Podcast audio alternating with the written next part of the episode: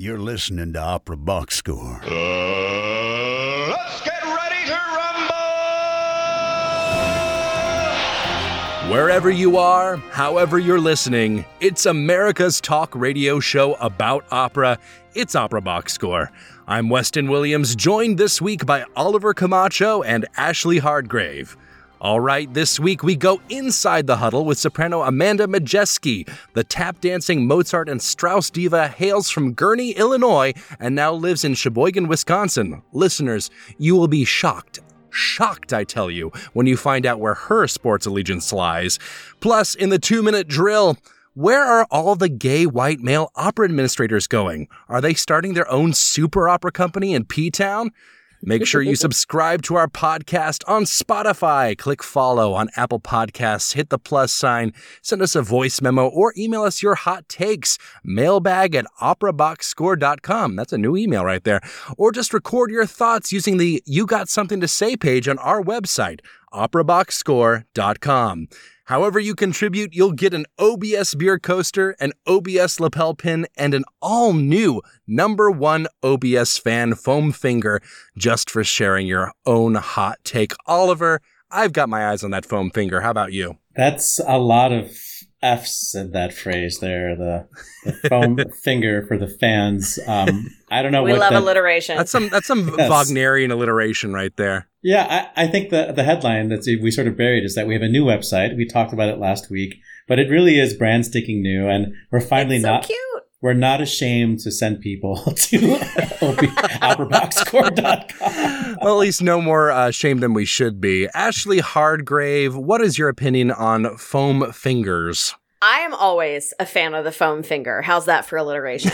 um, but I should tell our listeners we are recording very late on a Sunday evening. I have spent the majority of today watching NFL games. So I started at noon. I started with the Bears game, as disappointing as it was at noon, and then continued to watch football games, all NFL, all afternoon. And then I went to not quite the premiere, but an opening of a new musical. And I'm not sure I've ever had a more me day in like months. So lots of football, some musical theater. Let's go. Huddle up. Let's go inside the huddle. Well, if you're listening to the pod while it's still steaming like fresh poop in the snow, you have a chance to catch Amanda Majeski's recital with pianist Milos Repický at Opera Philadelphia's Curtis Voices series, just one of the offerings of Festival O23, which kicks off this week. As Ashley said, we are recording late on a Sunday night so that I can get on a plane tomorrow morning to Philadelphia. I'm trying to beat the crowds by arriving four days early like it's a Taylor Swift concert. Amanda Majeski has established herself as a celebrated interpreter of Mozart, Strauss, Wagner, and Handel, in addition to starring as the Countess in the Richard Eyre production of Marriage of Figaro, which was broadcast in HD. Another high-profile performance, the title role in Janacek's Katya Kabanova at Royal Opera Covent Garden, won Best New Opera Production at the 2019 Olivier Awards. My relationship with Amanda Majeski began when I heard her sing at Chicago Opera Theater in the um, Christopher Alden production of Clemenza di Tito, right before she began her um, apprenticeship at the Ryan Opera Center at Lyric Opera of Chicago. Let's hear a little bit of Amanda Majeski singing Vitellia from Opera Paris.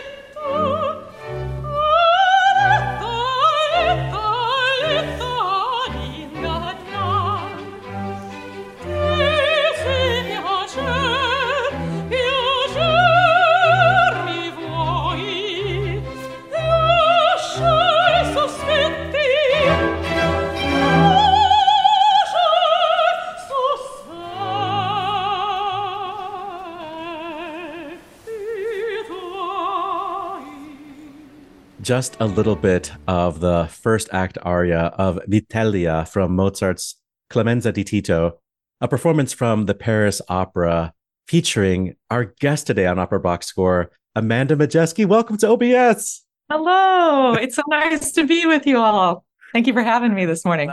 Oh my gosh. I've been wanting to talk to you for how long now? 14 years. and I finally get to do it. So I'll just to give the audience a little bit of context. You were in Chicago uh, to do the Ryan Opera Center program. I'm not sure if that coincided with Chicago Opera Theater casting you as Vitelli. Was that before or afterwards? So I believe the uh, Clemenza di Tito was 1st mm-hmm. I believe somewhere in March, and then okay. my Ryan Opera Center contract started just a few weeks after that. Okay. So um, the two did not go together per se, but they came yeah. together. That's that's one of those reasons why I think I was so confused. Like, did they know that she was doing this and they already get, they already released her to do this? so that was the Christopher Alden production uh, under the Brian Dickey regime of Chicago Opera Theater and the amazing Jane Glover. I mean, so many great components coming together to make that. I think my favorite Clemenza I've ever seen. And you had a lot to do with that. Um, just, I mean, the singing we can talk about in a little bit. Um, but to me, it is your body that made that so weird, so deliciously weird. I mean, you were bending yourself into these weird angles, and you look like one of those like um Beaux-Arts paintings or like Egon Schiele. Like, I don't know what you studied or what you did to make yourself so sinister, snaky, you know, um, I don't even know how to describe it. And I don't know if you could still do it. I don't know. This is what 14 years later. Do you still have that flexibility? well, you know, uh, Oliver, I come from dance training, uh, and dance was my first artistic love. Um, so, you know, from a very young age i'm i'm, I'm talking four or five years old uh, i was in i was in dance classes and connecting with music that way and particularly took a, a love for tap dancing and uh, have used that with various opera companies who have asked for it over the years. Tap dancing Natalia. yeah, you know, that has not come up. Uh, we'll see, you know, time will tell. But uh, you know, I've I've always first connected with music through bodily movement. That's just kind of with within me.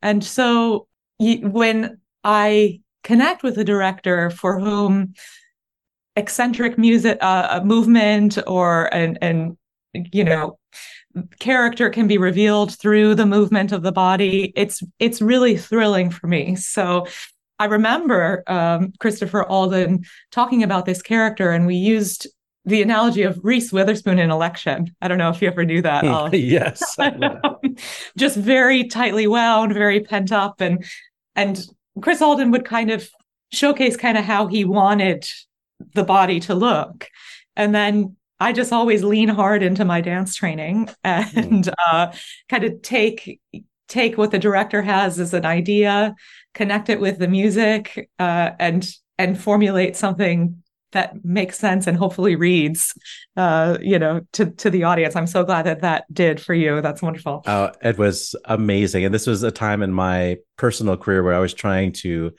start an opera company and was looking for people who just had an, an extra skill that they brought to the table. Mm-hmm. and i felt like you could have done that role without singing and it would have still read because it was oh. so physically dramatic.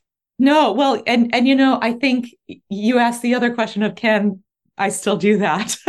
um, you know, I'm I'm older now than I was in 2009, but I think I think that's our duty as artists, right? Our our instrument is housed within our body. So how we how we use our body to express character and express texts and and and tell the story is part of our duty since then, uh, you have gone on to sing the major Mozart and Strauss heroines, and you even got a chance to sing Vitellia uh, at Lyric Opera Chicago. And I don't know if that's a Ponnelle production, but it feels like a Ponnelle production. It's just like very like columns and you know um, goddess gowns and stuff like that, and a very kind of more uh, classic version of that uh, opera. Uh, but you also got to sing at a very high profile Marriage of Figaro, uh, the um, Downton Abbey Marriage of Figaro. I forget who was the the director for that. Are, are you speaking of of the Mets Figaro? Yes, that's Richard uh, Richard Eyre. Richard Eyre, yeah. Um, so you be, you became sort of like this uh, Mozart and Strauss girl, um, and I'd love to talk to you about those operas specifically. But do you have an idea how at your er, at the early stage of your career you already began to align with these composers who I think are asking for very specific things from singers, like a temperamental quality and a technical quality? Well, you know, I think this Mozart Strauss uh, uh, label was, to be honest, mostly defined by the industry because that's what I was hired to do. um, I was I was very lucky that that I like Mozart and I like Strauss, and I my voice seemed to um, to make sense in those pieces. And of course, I, I Mozart is a is a, such a challenge um, vocally. It's and it's thrilling because every time you you revisit it, there's something new. You know, you are new as a as a singer approaching that piece, and then there's always something to redefine or refine or look at in a new way, depending on who else joins you in the room in that experience. Um, and I've always kind of referred to, to Strauss as the dessert. You know, you use similar skills that that you use in in Mozart because there's this demand for these you know big long sweeping legato lines in which you express most deeply through through the entirety of it um, but the orchestration under Strauss is so different. Um, so it's kind of like taking taking um, the reins away, so to speak, and and flying on top of the orchestra. When when Strauss is really working well, it's an exhilarating feeling because it just it feels like you're being carried by that orchestra. Um, as long as you allow your breath to release underneath you, you know that's uh, that's the key to that uh, to that experience. But you know, I think I think more broadly, I think we need to be careful um, in in our industry about how we label or how we how we box singers in. Um, I think those days are kind of over. You know, mm. I think I think uh, you know, I think we can challenge our audiences and our lovers of opera to resist putting a singer in a particular box. Oh, they sing Mozart and and and Strauss and allow that singer the opportunity to sing what works for them in the moment you know what makes sense for them as a as a human as an artistic being in the moment as we grow and change and evolve throughout our life and throughout our artistic life you know? Um, so while i feel very proud to to have had the opportunity to luxuriate in in Mozart and Strauss roles. I'm I'm also eager to explore other facets and other sides to my artistic being. I mean, that's one of the reasons why I enjoyed singing Katya Kabanova so much. A beautiful Janacek role that that uh, uh, is an incredibly fascinating dramatic character and and does call for that kind of intense body work that I love so much, you know, on stage. And so I think I think it's exciting um, when we look at art and artistry and the possibilities of that a little bit more broadly. Well, I think we're used to seeing uh, singers of your ilk make the transition from Strauss to Janacek. I think because both of these composers are very text driven. Uh, I want to put a pin in that, and I just want to go back to something you said about um, Mozart and Strauss having similarly long lines. Somehow I feel that Mozart, even though he's always testing his singers, he really understood the human voice and he knew what was possible. And even though some of these lines are ridiculous, uh, they are they are like the usually the length of a human breath. They may be a super a superhuman human breath, but they make sense and that they he doesn't ask for the most important uh, the climax of the phrase to be at the very end of the phrase. He puts the climax at like the two thirds point or even at the halfway point. So you still have breath to make it to the end.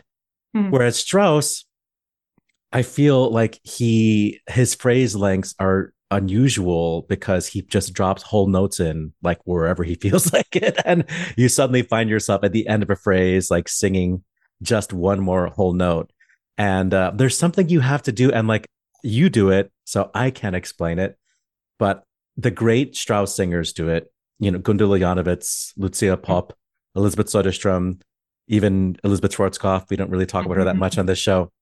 But it's something about the way you negotiate with overtones so that as the orchestra is like filling in or s- changing harmonies or swooping underneath you you're just hanging on and you are making your voice more pointed by by just the like the way you place it or something i don't know if you know what i'm talking about but it's something you do very well and i wish i could like get a recording of it and play it back to see that's what you did it right there and that, and that well, I appreciate that, Albert. You know, I think it's all about the breath, to be perfectly honest.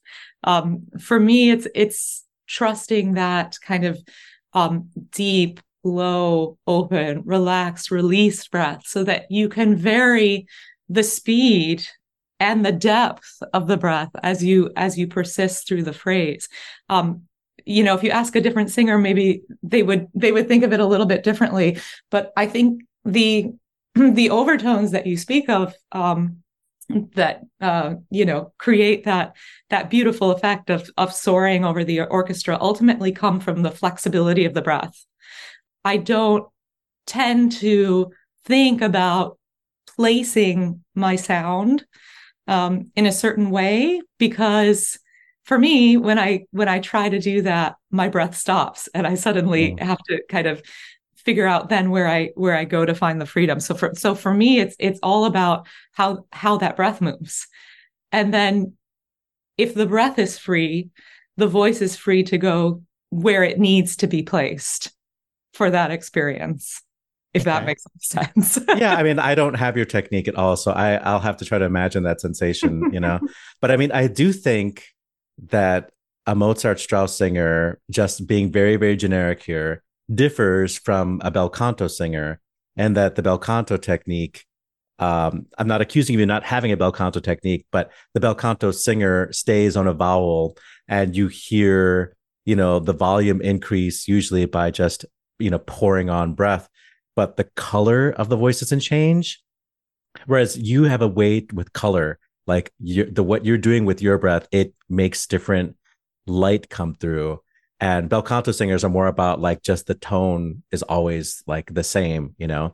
But Yeah. um yeah, so I don't know if that maybe makes you because you have that quality sort of puts you in the Mozart Strauss box, or if you've if you've experimented with singing bel canto and you just didn't care for it.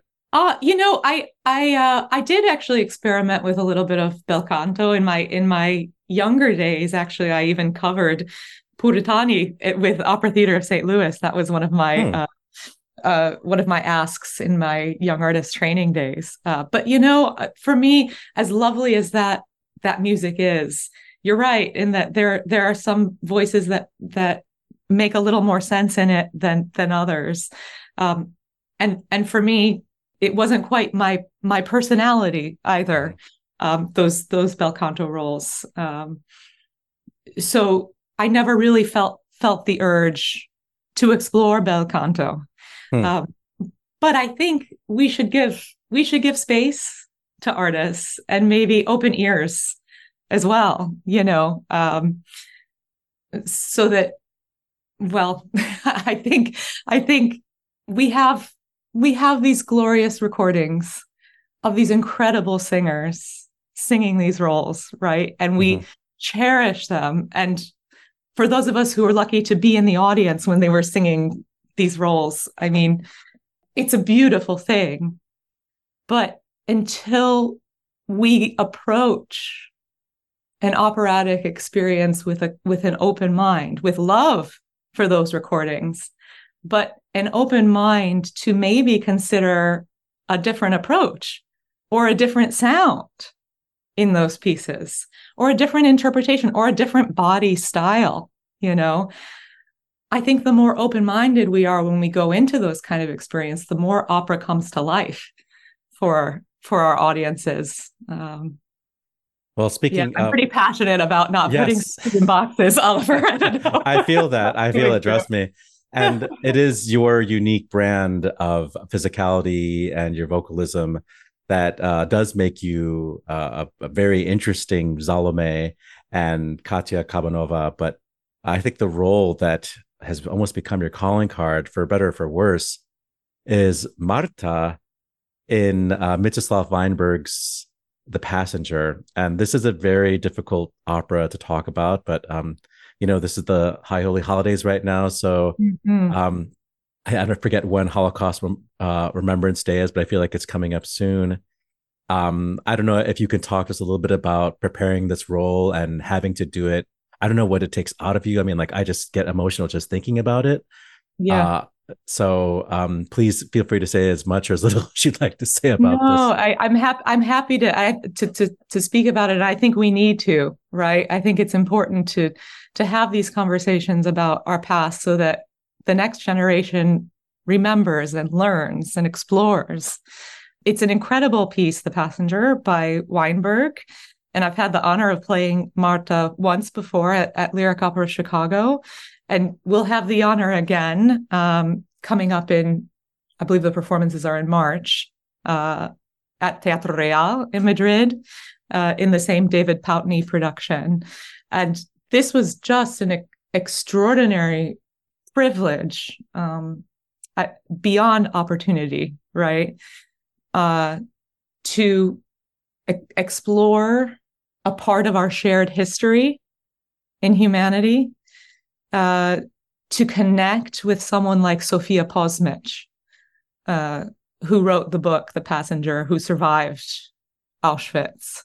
Uh, she came to Lyric Opera Chicago and she came to every opening night of performances of The Passenger uh, to share a little bit of her story, to connect with us, the artists who were who were performing. I remember at Lyric, I had the the privilege of wearing her number on my arm.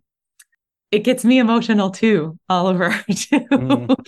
um, to think to think back to that time and to think about the, you know, the intensity of this subject matter, which is more than a story. It's it's our truth, you know. There's a beautiful moment at the end of the piece uh, in which the character of Marta ages to present day and she's remembering all of these people that she um, shared the experience with uh, in the camp. And she's saying the names of each of these characters but you know prisoners. And speaking about how important it is to not forget. I will never forget that moment when that monologue finishes the orchestra dies down and sir andrew who was sir andrew davis who was conducting that um, held his hands up and just slowly brought them down. And there was a pause from the audience in which we had about I, you know if i were being honest maybe 20 30 seconds of silence but it felt like an eternity up there on stage. And i just remember us all being kind of held in that experience i've never felt so connected um, to an audience Mm. it's just something that I'll hold precious to myself for the rest of my life because it's just it that's what sharing art should be all about. We get up on stage hoping to serve others with what we do and we hope that ultimately we can bring people together to be held in an experience for a moment despite our our different backgrounds and our different stories and where we go after the opera and where we came from, you know, to be able to feel that in such a tangible way, in such an important piece was it it's a life-changing thing, really. So I'm pretty excited to to perform it again with Teatro Real coming up.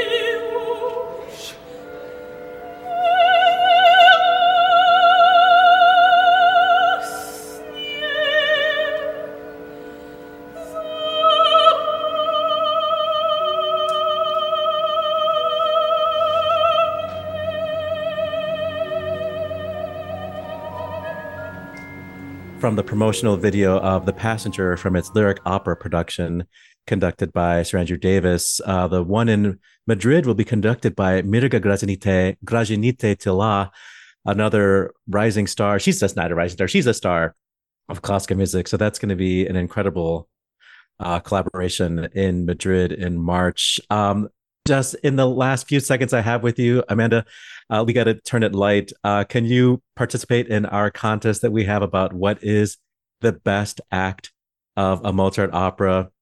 Figaro 2, Giovanni 1, Così 1. Do you want to throw Clemenza in that mix? Sure, why not? For you, what which one, having sung all four of those operas, uh, is your favorite act of a Mozart opera? Well, I mean, it's just a, this is an impossible question. I know the Così it's based on who you're singing with, because like as you said, it really is such an ensemble piece. But Figaro Yeah. two has the best entrance. I think Mozart's best entrance is. you know, it's Amor. really true. I I think Figaro two is is a is a masterpiece. I mean, they all are, but um, you know, I, can I say Giovanni two? yeah. I Giovanni two. You mean Act Two of Giovanni? Act two of Giovanni. Okay. That new. oh, ooh, Well, just because it loses its verisimilitude uh, because of the, you know, the the statue coming to life and being dragged to hell. So well, sort it's of- a, it's long. I, I will Yeah. say that. You know, I don't, I don't. and if it's helpful, I can say Giovanni one. I mean, the whole thing is brilliant. no, but Giovanni two does have uh, Mi tradì, which is uh, an you sing so well, and uh, well, I, I, I, I had two extraordinary arias for um, for soprano voice in Non mi dir. Also, Right. you know, um, I I think to be perfectly honest, I know it's not the entire act, but there are two two moments that, as a singer, uh, illuminate that act for me, and it's the uh, the sextet mhm. in Act Two, Sola Sola in buio loco, just complete joy to sing Hmm. on. And then, of course, as as I'm sitting backstage, the trio as Giovanni is dragged down to hell. Mhm. It's just an extraordinary piece of writing. I know you're you're talking about the act as a whole. yeah, So if I were really going to say the act as a whole, I would say Act Two of of Figaro. To be honest, okay, yeah, I will say the, the way the finale is is through composed. I mean, it's just um brilliance. I think you-. I think you're forgetting to uh, take into account that in Giovanni two, you have Metà di Voi, which is I don't know why that's in there. I mean, it's a little on the slow side. Giovanni might argue with that, though. Amanda Majeski, thank you so much for coming to Opera Box Score. Uh, your recital with pianist Milos Repický is this Friday at Curtis Institute at four o'clock. If you're listening to this on Thursday, please join me there. We're done. Sorry, I, get to the sports question. I'm I sorry. oh, do you oh do you want to do it because we can squeeze it in. I mean, I, I just don't want to waste your time because you I said thirty minutes. well, you know, I, I teach at, at University of Michigan now, Oliver. Oh, so I have good. to be, I have to be a Wolverine. Go blue. Okay, go for it. So that's so you're a Wolverines fan, but the Packers is is part of your life now that you live in Sheboygan. No, no, No. it's you know, I I uh, I have a lot of Packers fans surrounding me. I'm thrilled for them. I will always be a Chicago girl, but um, you know, like I said, I, I spend half of my time in in Ann Arbor, Michigan, working working with uh, the voice students there, and so uh, I'm I'm pretty excited about the Michigan football team. If I was going to pick one, So that was a big surprise to me. Not the Bears, not the Packers, but University of Michigan. What are they called? The Blues? The Blues? Uh, just called the Blues? Wolverines. Wolverines. yeah, yeah, okay. yeah. Yeah, shocking. Uh, I don't know what that means for her her family in Gurnee or her uh, neighbors in, in Sheboygan, but Go blue. it's Michigan. So there you go. It's everybody. Michigan. It's a big hand. What more can you say? You heard it here first on Opera Box Score. so speaking of, of football, oh, you have you have a fantasy football update. Yeah, I do have a fantasy football, a football update from enemy of the show, Tobias Wright, uh, who says, Week one, we lost a close one. We had some fellas that simply forgot how to tie their shoes and compete and thus ended up on the wrong side of the battle. That's an update from George through Toby, or from Toby through George, I suppose.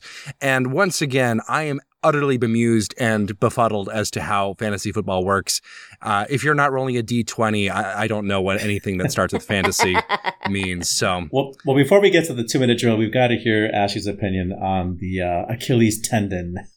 Ugh, speaking of bemused and befuddled, I, you know, listen, I've I've had plenty to say on this broadcast about one Aaron Rodgers uh, when she played for the Green Bay Packers.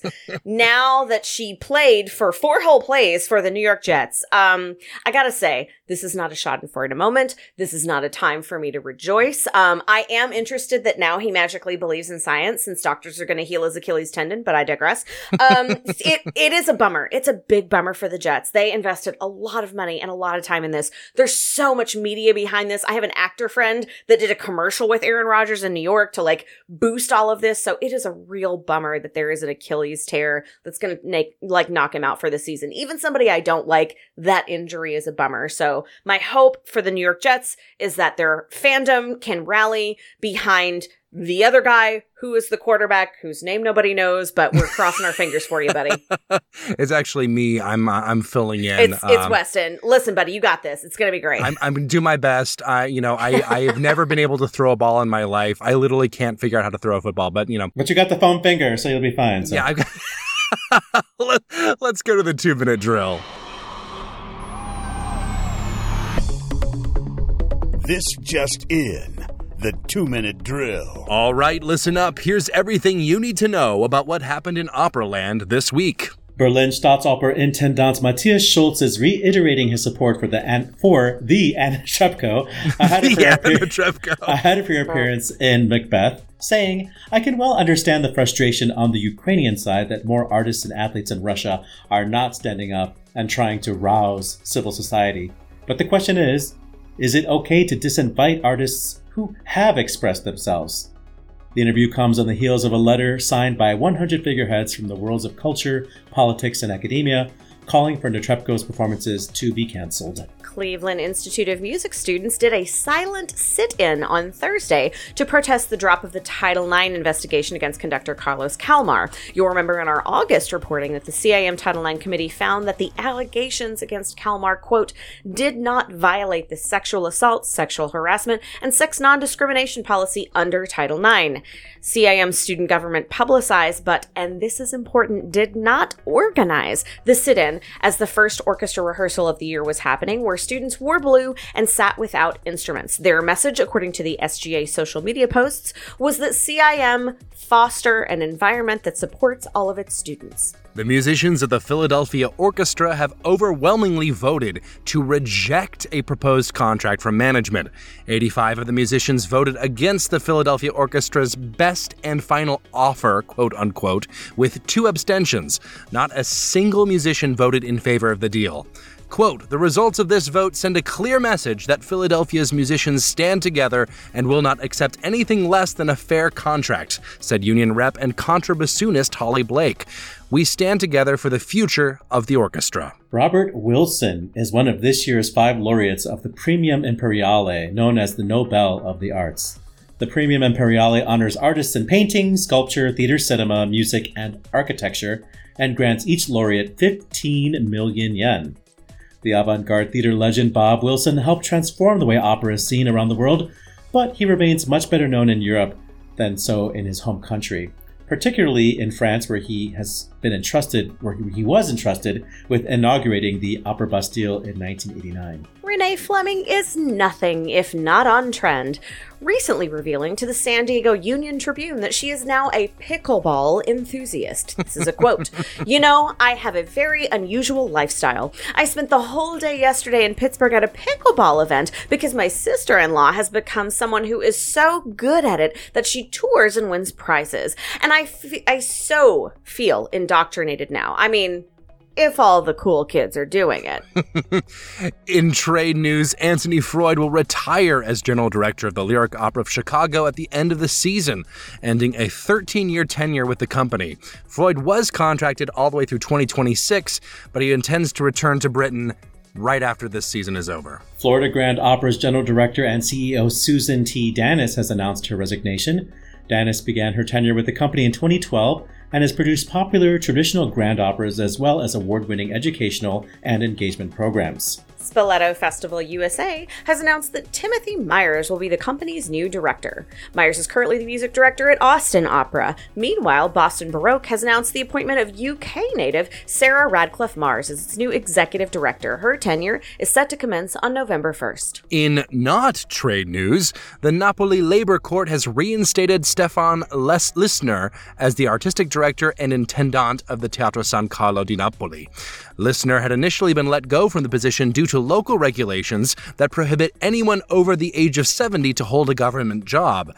No word yet on what will happen to Carlo Fuortes, who took over Lissner's old position earlier this month. On the disabled list, tenor Jonathan Tetelman has contracted COVID and canceled his September 15 performance of Madama Butterfly. Rodrigo Porras Garulo took over the role of Pinkerton, we wish Tetelman a speedy recovery, even though Pinkerton is a jerk. Exit stage right. Italian film and opera director Giuliano Montaldo has died at the age of 93 in Rome.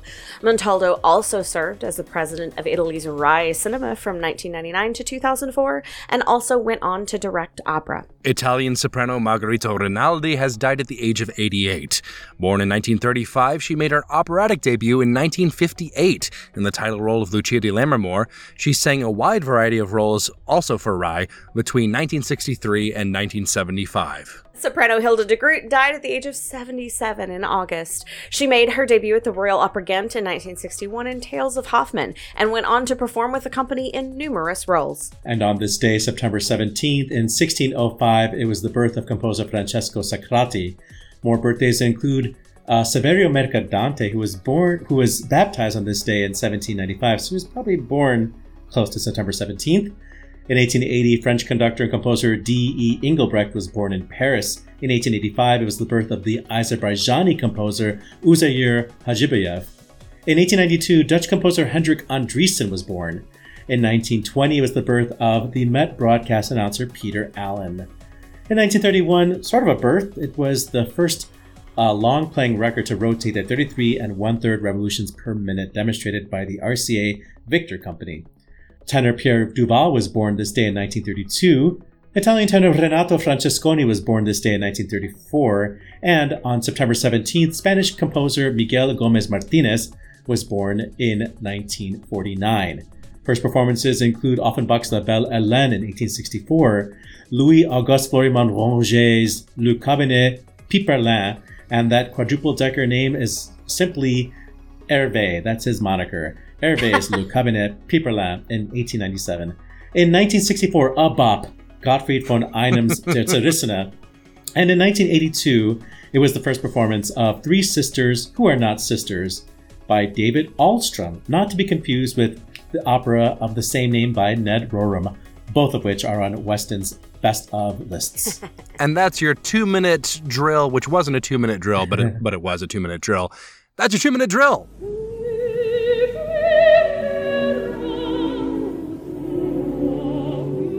you.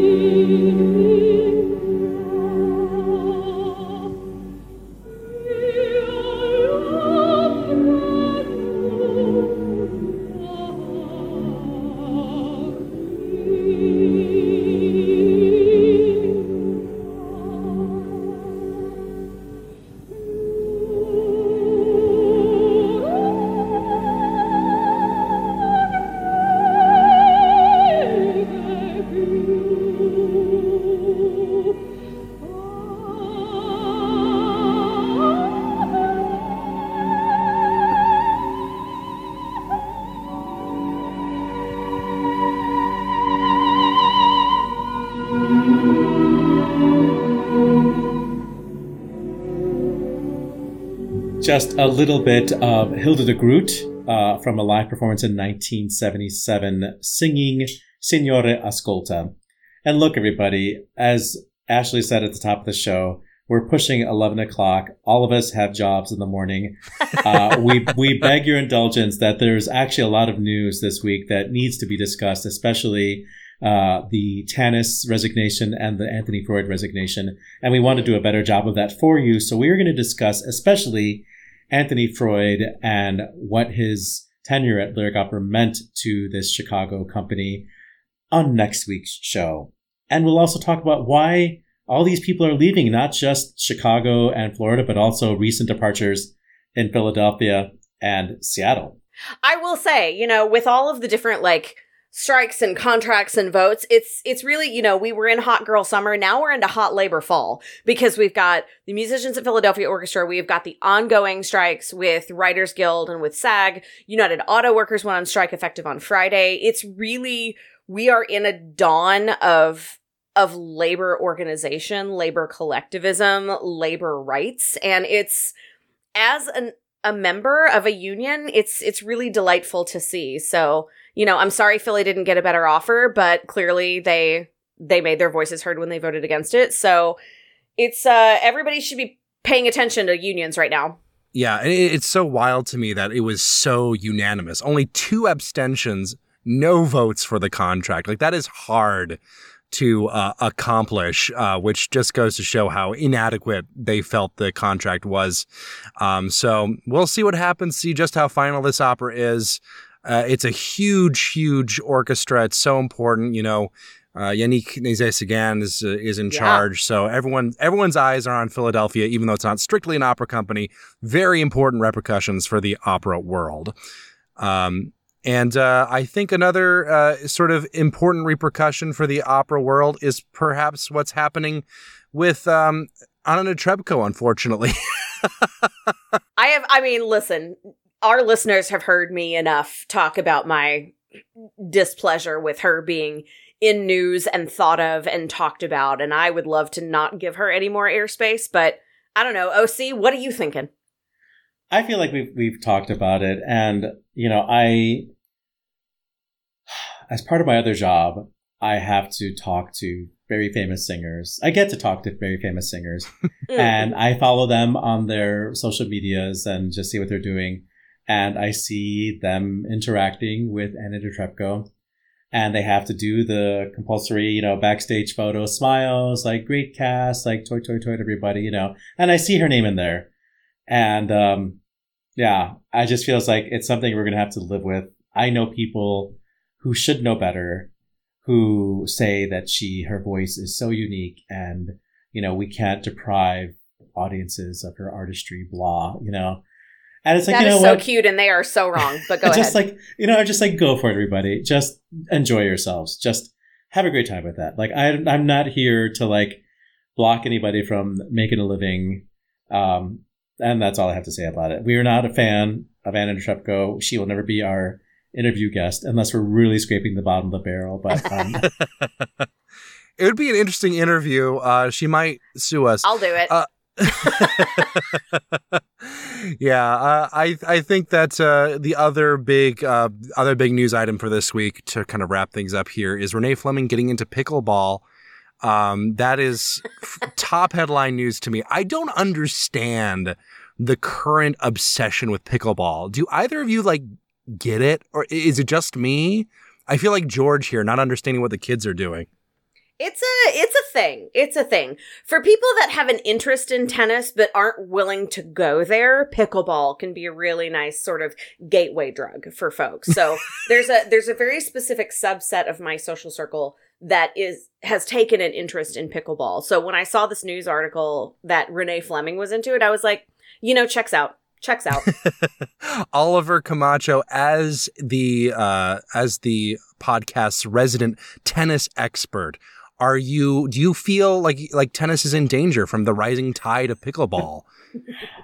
I mean, it not to say that it's not athletic. It certainly is athletic, but it's less athletic and there's less running than tennis. It's more about fast hands, and I could see how people who have uh, less athletic ability could enjoy tennis uh, and I think getting people out, doing something, exercising, you know, being with people, all all of it is good.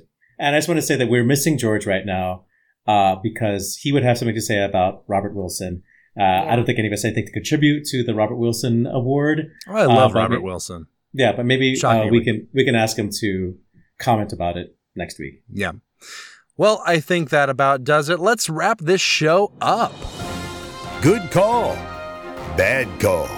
On Opera Box Score. Good call, bad call. That is how we end the show, even on this sleepy, sleepy evening without George Cedarquist in charge. Let's start with Oliver Camacho. There's this great post uh, from Kim Witman that's been making the rounds uh, on social media. Kim Witman, the former VP of opera at Wolf Trap, uh, she says this I don't know exactly where opera is going, and I'm sure that the state of the art in a few decades will be something that will surprise us all. For the sheer number of smart, expressive, committed, and exciting young artists bodes extremely well for the future of opera.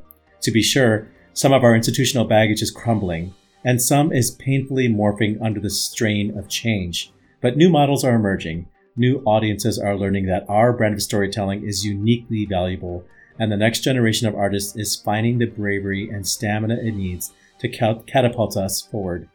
The next time that someone tells you opera is dead, imagine that you are with us on the annual audition odyssey, that almost every day for a month you sit in the back of a large room, and every 10 minutes a new talented singer with a story to tell walks in and gives you hope. Mm. From Kim Witman, the audition queen. We've brought in her content to this show many times. Honestly, work. It Work. sounded more like a Walt Whitman quote. That was gave me chills.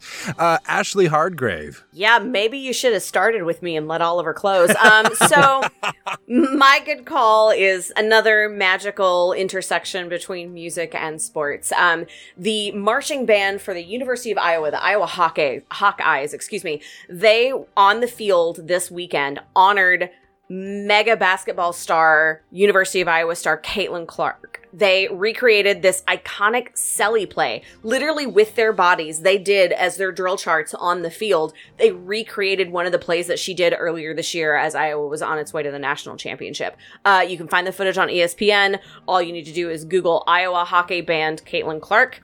It is delightful. You should check it out. And that is it for this week's edition of America's Talk Radio show about opera. Make sure you subscribe to the show wherever you get your podcasts, get your voice heard, and find links to stuff we've talked about on our new and improved website, operaboxscore.com.